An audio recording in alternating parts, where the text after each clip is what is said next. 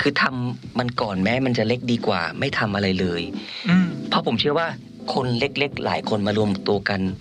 มันจะเป็นพลังงานหรือก้อนมวลแรงเคลื่อนที่มันจะขยับไปในอนาคต มันอาจจะมีสักหนึ่งคนที่ที่สร้างการเปลี่ยนแปลงได้จริง ๆ ซึ่งเราไม่รู้อาจจะเป็นเด็กยุคใหม่ก็ได้อะไรก็ได้สามตอนที่ผ่านมาเราเห็นแล้วว่าในการแก้ไขปัญหาสิ่งแวดล้อม มันมีกำแพงสูงครับที่ เกิดขึ้นจากหลาย ๆ ปัจจัย เราได้พูดคุยกันเกี่ยวกับธรรมชาติของปัญหาสิ่งแวดล้อมที่อาจจะดูใหญ่เกินกว่า เราจะรับมือได้ด้วยตัวคนเดียว ธรรมชาติของมนุษย์มีแนวโน้มให้ความสำคัญกับปัญหาเฉพาะหน้าที่แก้ได้เลย มากกว่าปัญหาระยะยาว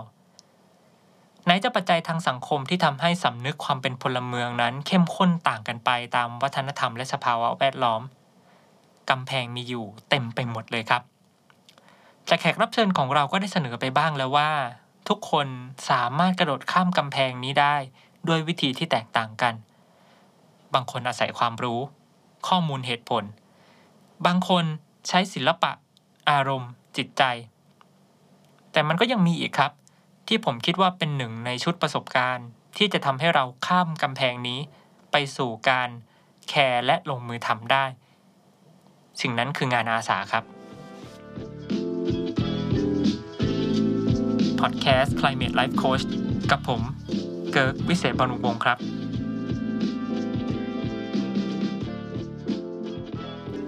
ผมพบว่ากิจกรรมอาสาก็พาเรากระโดดข้ามกำแพงได้ การได้มีประสบการณ์ตรงเป็นการลดระยะห่างทั้งความรู้ ทัศนคติและพฤติกรรม เพราะคุณได้ลงมือทำมัน คุณรู้สึกถึงมันทั้งเนื้อทั้งตัว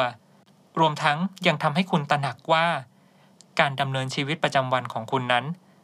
ได้ทำให้เกิดต้นทุนทางสิ่งแวดล้อม ที่เราต้องรับผิดชอบร่วมกันยังไงบ้าง ผมมีประสบการณ์เป็นอาสาครับ ให้กับโครงการโรงเรียนคาร์บอนต่ำของมูลนิธิฝีประเทศไทย ตอนแรกผมเพียงอยากจะไปสร้างประสบการณ์ แล้วก็โปรไฟล์เพื่อการเรียนต่อต่างประเทศเท่านั้น แต่ที่จริงผมได้เยอะกว่านั้นมากๆ ด้วยความสนใจเรื่องพฤติกรรมที่มีอยู่เดิม ผมจึงเลือก ไปเป็นอาสาในงานที่ว่าด้วยการเปลี่ยนแปลงพฤติกรรมเลยครับ คือให้นักเรียนในโรงเรียนประถมและมัธยมเนี่ยลดคาร์บอนฟุตปรินต์ของตัวเองครับ ผมทำหน้าที่ไปช่วยจัดกิจกรรม เช่นทำแบบประเมินตนเองเกี่ยวกับความรู้ ประเมินความสามารถของตัวเองในการเปลี่ยนแปลงพฤติกรรม อีกหน้าที่ที่สำคัญของผม คือการพาน้องๆเนี่ยมานำเสนอโครงงานของตัวเองในอีเวนต์ Earth Hour ที่ Central World และผมก็เป็นคนสรุปผลการเปลี่ยนแปลงพฤติกรรมของน้องๆ เมื่อจบโครงการอีกด้วย สิ่งที่รู้สึกว่าตัวเองได้ประโยชน์ตอนนั้นคือการได้เห็นตัวอย่างจริง ๆ อย่างที่สองคือ ผมกลับรู้สึกโดดเดี่ยวน้อยลงครับ ย้อนกลับไปที่พี่หนูหลิงว่าไว้ในตอนแรกของ Climate Life Coach ว่า พอเราได้เห็นเด็กๆ เนี่ยภูมิใจกระตือรือร้นที่จะทำเนี่ย มันเหมือนผมมีเพื่อน มันสร้างแรงบันดาลใจให้ผมมากเลยครับ ประสบการณ์นี้ทำให้ผมรู้สึกได้จริง ๆ ว่าทุกคนรวมถึงผมด้วยเนี่ยมีส่วนร่วมในการแก้ปัญหาได้จริง ๆ และใน episode ที่ 4 นี้ เราจะมาชวนคุยเรื่องการแคร์และการทำเพื่อสิ่งแวดล้อม ผ่านงานอาสา โดยแขกรับเชิญของเรา คุณกอล์ฟอารีโพสี ผู้ก่อตั้งกลุ่มอาสาสมัครอนุรักษ์สิ่งดีงาม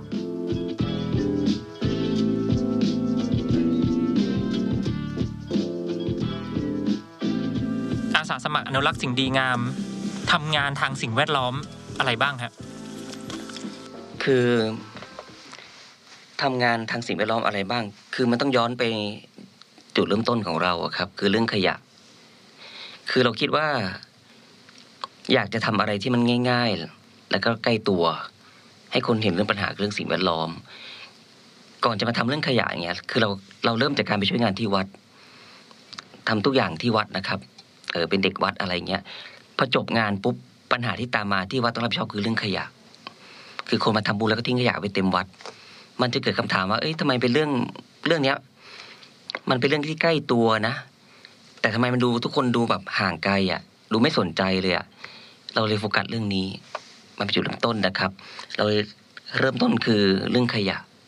แล้วก็เปิดงานอาสา เปิดโลกอาสาให้คนมาทำจิตอาสากับเรื่องขยะ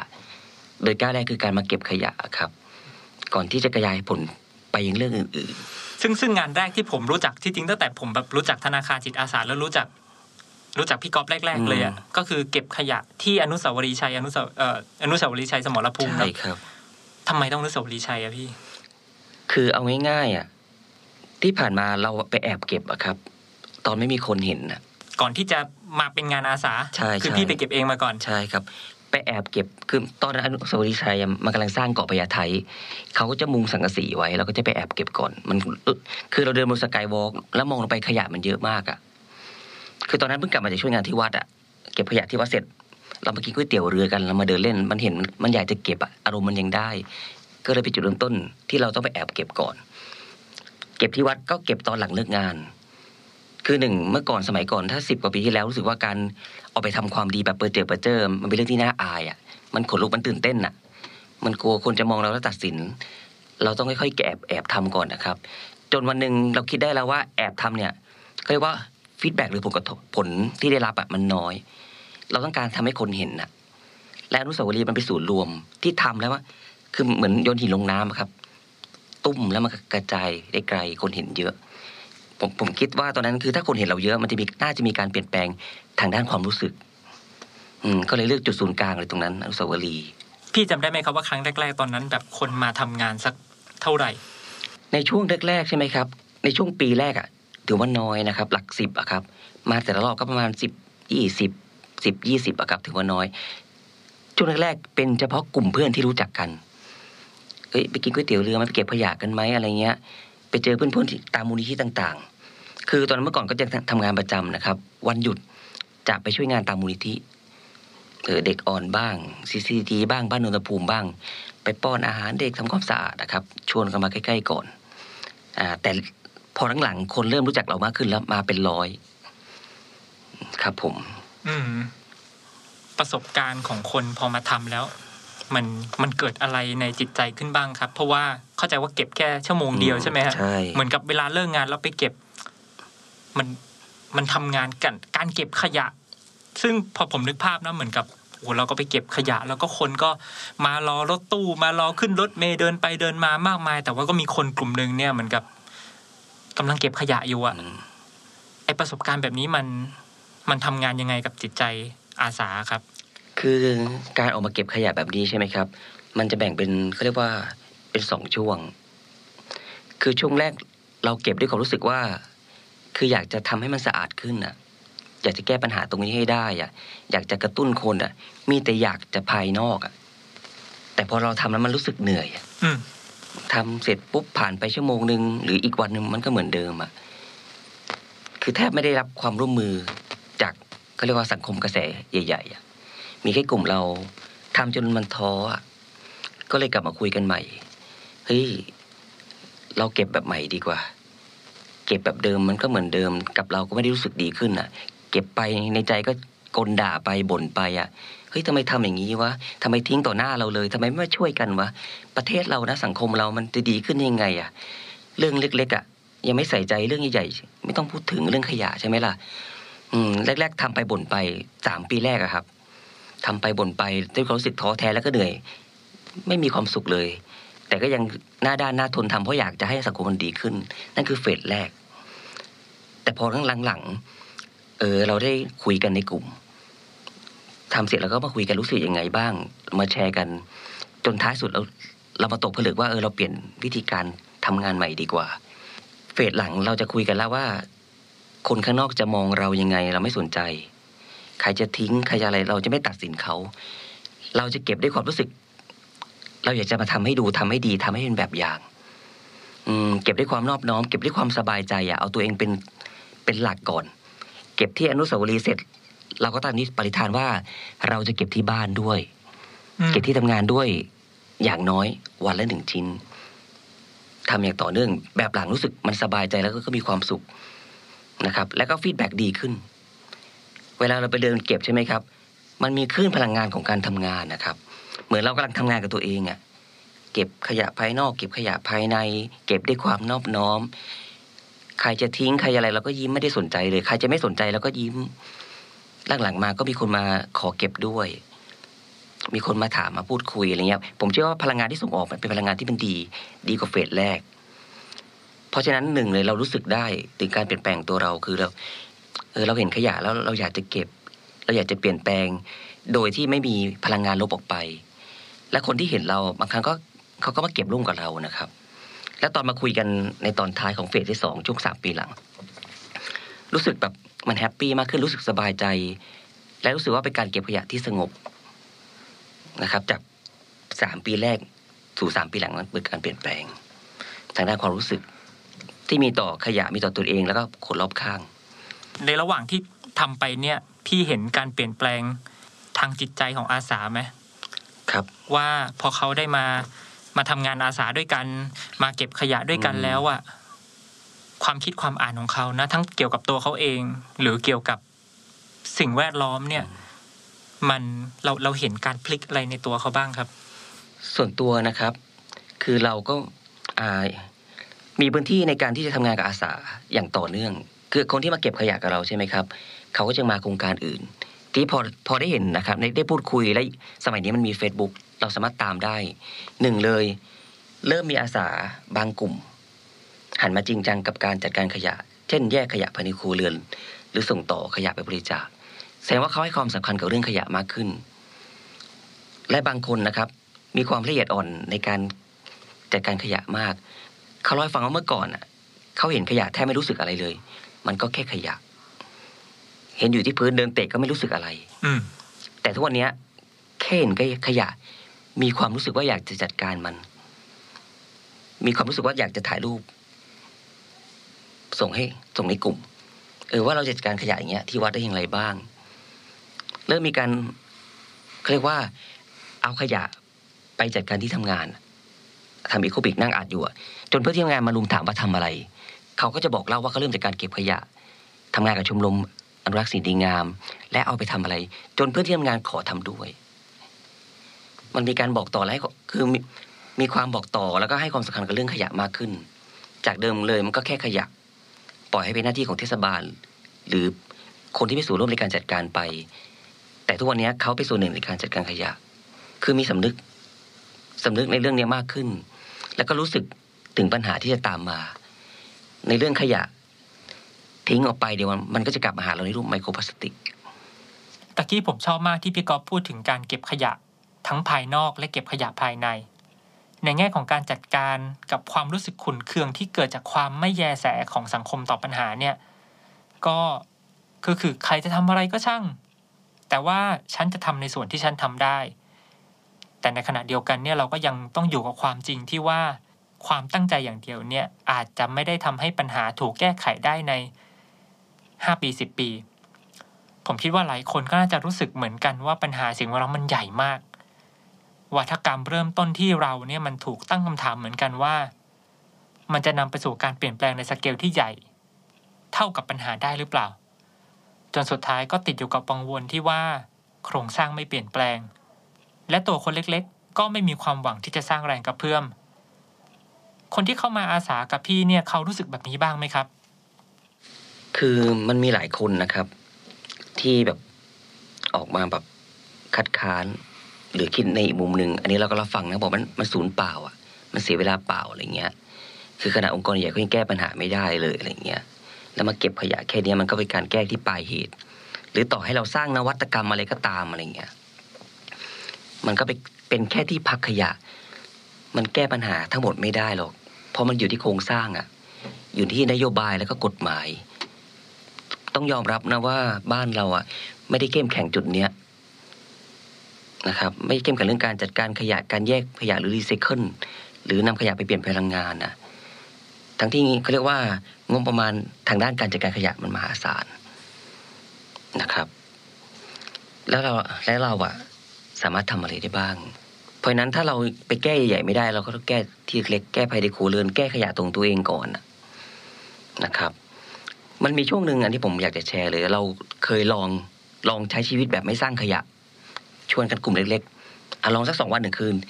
ใช้ชีวิตแบบไม่สร้างขยะ ลองแค่สองวันหนึ่งคืน คือเราทำได้ ภายในพื้นที่แคบๆภายในวัด ภายในโรงเรียนภายในค่ายเรา หรือในเข้าเข้าป่าบนเขาเราทำได้แบบไม่สร้างขยะเลยนะ ใช้ใบตองใบตองใช้กล่องข้าว Tupperware อะไรเงี้ย แต่พอมาอยู่ในสังคมจริง ๆ เราทดลองไม่สร้างขยะเลยหนึ่งอืมวันก็ทำยาก และก็อึดอัดมาก แค่ไปซื้อของไปซื้อแกงแก่แม่ค้า แล้วเราเอากล่อง Tupperware เนี่ยไปขอใส่กับข้าวเขาเขาก็ไม่พอใจเราแล้วเขาบอกเขาตักยาก ใส่ถุงดีกว่า เพราะนั้นถ้าเรานะครับ อ่าเขาเรียกว่าจัดการเรื่องนี้ไม่ได้ เราก็ต้องสร้างขยะ แต่จะสร้างยังไงล่ะครับ ที่จะจัดการมันให้ให้มันได้ที่สุดอะจะเห็นว่าบางอย่างก็เป็นความเคยชินที่อาจปรับเปลี่ยนได้ โดยไม่ต้องรอการแก้ไขปัญหาเชิงโครงสร้าง เราเลยสามารถ หาสิ่งที่เราทำได้ในตอนนี้ เราเริ่มทำมันก่อนเลย ผมเข้าใจถูกไหมครับ ใช่ครับ คือทำมันก่อนแม้มันจะเล็กดีกว่า ไม่ทำอะไรเลยอืมเพราะผมเชื่อว่าคนเล็กๆ หลายคนมารวมตัวกัน มันจะเป็นพลังงานหรือก้อนมวลแรงเคลื่อนที่มันจะขยับไปในอนาคต มันอาจจะมีสักหนึ่งคนที่ที่สร้างการเปลี่ยนแปลงได้จริง ๆ ซึ่งเราไม่รู้อาจจะเป็นเด็กยุคใหม่ก็ได้อะไรก็ได้ แต่ถ้ามันเกิดปัญหาแล้วเราทำสักนิดนึงก็ยังดีอะ ดีกว่าเห็นแล้วไม่ทำอะไรเลยอยู่เฉยๆจากที่พี่เล่ามาจากคนที่ไม่สนใจเรื่องการจัดการขยะหรือสิ่งแวดล้อมเลย พอเข้ามาอาสากับพี่เขาก็สามารถไปทำไปต่อยอดอะไรในชีวิตได้หลายอย่าง แสดงว่าตอนที่มาเจอกับพี่ในงานอาสา มันต้องมีกระบวนการบางอย่าง ที่ทำให้เกิด Impact ทางใจอะไรกับเขาปะครับ และพี่คิดว่ากระบวนการนั้นคืออะไร คือผมอะชอบเปิดประเด็นนอกจากเปิดโอกาส คือหนึ่งเปิดโอกาสก่อน ให้คนมารู้จักว่ามันมีงานจิตอาสาแบบนี้ในสังคมเลยนะคืองานเก็บขยะเงี้ยคือบางคนไม่รู้เลยว่ามันมีงานแบบนี้นะบางคนมาทำครั้งแรก และเขามีความตื่นเต้นอะเหมือนประตูหัวใจก็เปิดแล้วได้รับรู้ได้เรียนรู้สองเปิดประเด็นเรื่องปัญหาสิ่งแวดล้อมอะเนี่ยทุกวันนี้เรามีปัญหาเรื่องขยะนะขยะในทะเลประเทศไทยนะ อยู่อันดับที่ห้าเราเก็บขยะจนทุกวันนี้เรามีทีมนักดำน้ำเพื่อการอนุรักษ์ ที่ลงไปเก็บขยะทำงานร่วมกับชุมชนนะผมก็เล่าให้ฟังนะครับ เปิดประเด็น และผมก็ยิงคำถามไปเลยว่า ในฐานะที่เราเป็นนักเรียน หรือคนธรรมดาอย่างเงี้ยเราสามารถช่วยโลก ช่วยสังคมได้อย่างไร ในประเด็นใหญ่ๆแล้วก็ชวนมาทำประเด็นเล็ก ๆ คือทุกคนน่ะ ถ้ามาครั้งแรกคือเราไม่รู้ว่าเราจะแก้ปัญหาอย่างนี้ได้อย่างไร เพราะขนาดองค์กรใหญ่ๆเขายังแก้ยังแก้ไขแต่ยังแก้ได้ยากเลย แล้วเราคนตัวเล็กๆจะแก้ยังไงนะครับเพราะนั้นเราก็จะมีกระบวนการเป็นงานเล็กๆ ให้คนตัวเล็กเริ่มทำแล้วค่อยขยายผล โดยการมันมีงานแค่หนึ่งชั่วโมงใช่ไหมครับแล้วเราก็มีงานค่ายที่เป็นสองวันหนึ่งคืนที่เป็นสามวันสองคืน เพื่อสร้างความต่อเนื่องในกิจกรรมนะครับเหมือนเป็นก้าวแรกแล้ว อินแล้วก็จะไปก้าวสองก้าวสามก้าวสี่เพื่อให้มันมีแรงเพิ่ม แรงเพิ่มในทุกจังหวัดเลย เพราะเราเดินทาง77จังหวัดเลยนะครับ ตลอด10กว่าปี พี่ก๊อฟลองยกตัวอย่างการลงมือทำที่มี Impact ทางจิตใจ ของอาสาสมัครเพิ่มอีกสักตัวอย่างได้ไหมครับ มันมีครั้งหนึ่งนะครับ ที่ผมพาอาสาไปชายทะเลชายทะเลนะครับตอนพาไปกับมันห้าสิบคน แล้วขยะเต็มชายหาดเยอะมาก เป็นหาดนะครับ ที่อยู่หลังเกาะที่คนจะไม่มาเล่นน้ำฝรั่งก็จะไม่ชอบ ชาวบ้านเขาก็บอกว่าหาดนี้จะไปเลยขยะมันเยอะ ผมเลยขอเวลาแค่ชั่วโมงเดียว คนของเราห้าสิบคนรวมกับชาวบ้านอีกยี่สิบคน ขอเวลาชั่วโมงเดียว เราจะเปลี่ยนเปลี่ยนชายหาด จากที่มันสกปรกให้มันวิ่งอะไรเงี้ย แต่ก่อนจะทำนะ ผมจะมีคาถาหนึ่งให้ทุกคนช่วยทำตาม ให้ทำนิ้วตามผมอะไรเงี้ย โอมจงสะอาด เพียง แล้วทุกคนก็ไปช่วยกันเก็บชั่วโมงนี้มันสะอาดวิ่งเราถ่ายภาพ before after ให้เขาเห็นเลยว่า ขอแค่ลงมือทำอะ แค่คนละชิ้นอะ แค่รับผิดชอบในส่วนของตนอะ เก็บคนละชิ้นในพื้นที่ต่อหน้าตัวเอง แค่ชั่วโมงเดียวกับคนหกเจ็ดสิบสิบคนอะ มันเปลี่ยนชายหาดสองร้อยเมตรให้มันสะอาดเลยใส่วิ่งแล้วน่าอยู่น่าเที่ยวอะครับ มันก็เกิดเขาเรียกว่าแรงผลักดันในใจคนเออขอแค่เราทำอะอืมมันก็คือการเปลี่ยนแปลง มันเป็นการเปลี่ยนแปลงที่ทำได้ง่ายอะ แล้วก็เห็นผลเลย คือเรื่องเก็บ ขอให้เก็บก่อนทิ้งให้ถูกที่ เดี๋ยวเรื่องอื่นมันจะค่อย ๆ ตามมาเอง แต่ถ้าเรายังไม่สนใจไม่เห็นปัญหา ทิ้งไม่ถูกที่อะไรเงี้ยไม่แยกขยะไม่จัดการขยะ มันก็แก้อะไรไม่ได้ มันเป็นกิจกรรมเล็กๆหนึ่งชั่วโมงที่เราทำอืมอย่างต่อเนื่องเพื่อสร้างการเปลี่ยนแปลงที่เขาเรียกว่าภายนอก แต่ส่งผลในด้านความรู้สึก ทุกคนก็จะมีภาพจำแล้ว เออเนาะถ้าเราดูแล ถ้าเราช่วยกันพลังของคนตัวเล็กๆยิ่งใหญ่ ถ้าเราร่วมมือกันเห็นไหมมันก็จะเห็นเป็นความสะอาด ความรู้สึกที่มันเกิดขึ้น มันคือความรู้สึกอะไรครับ คือณตอนนั้นมันรู้สึกว่าหนึ่งนะครับ มันมีความภาคภูมิใจตัวเองอะเฮ้ยเราทำได้อะเด็กๆ หลายคนร้องว้าวอะเฮ้ยพี่อารี เจ๋งว่ะทำได้ไงอะไรเงี้ย คือภาพตอนแรกอะโหมันแทบไม่มีทางที่จะเป็นไปได้ครับ แค่คิดก็เหนื่อยแล้วอะใครจะไปเก็บใช่ไหมล่ะโอ้มันเยอะ กองบรมซึมทำแต่พอได้ทำแล้วอะมันมันจะเริ่มง่ายอะ อืม สิ่งที่ผมได้ยินจากพี่อะคืออืมรู้สึกมันเป็นความรู้สึกมีความหวังนะใช่ ใช่ครับ มันมีความภาคภูมิใจแล้วก็เป็นเรื่องของความหวังอะเฮ้ยมันมันแก้ไขได้นะจริงๆนะมันไม่ได้มืดมนนะเรื่องขยะ มันแก้ไขได้ครับ แล้วมันก็ไม่ได้แย่เลยอะนะครับ ในการที่จะทำเรื่องขยะ คือนอกจากการรับรู้ของอาสาที่เรามาทำงานชุมชนใช่ไหมครับกับเรื่องสิ่งแวดล้อมเขาเรียกว่า ชาวบ้านคนในพื้นที่ หรือผู้คนที่เห็นเราทำงาน เป็นซึ่งเป็นเจ้าของพื้นที่ แต่เดิมเลยก็ไม่ได้รู้สึก ถึงก็เรียกว่าสิ่งแวดล้อมหรือการรักและหวงแหนในทรัพยากรชุมชน พอเรามาเก็บขยะให้มาทำบ้านปลาให้ทำกิจกรรมในชุมชน เขารู้สึกว่าเขารู้สึกและเกิดคำถามว่า เขามาทำทำไมอืม แล้ววันหนึ่งเขาเข้าใจ เขาเห็นเราแล้วเขารู้สึกว่าเขาละอายใจ ที่จะเอาขยะไปทิ้งในน้ำละอายใจที่จะเผาขยะ เกิดการเปลี่ยนแปลงมาให้ความร่วมมือและดูแลทรัพยากรในชุมชนดีขึ้น คือมันเป็นการทำงานแบบกระเพื่อมได้ดีมากเลย คือเราสร้างการเรียนรู้ในในกลุ่มอาสากับคนที่ทำงานอยู่แล้ว อันนี้ชาวบ้าน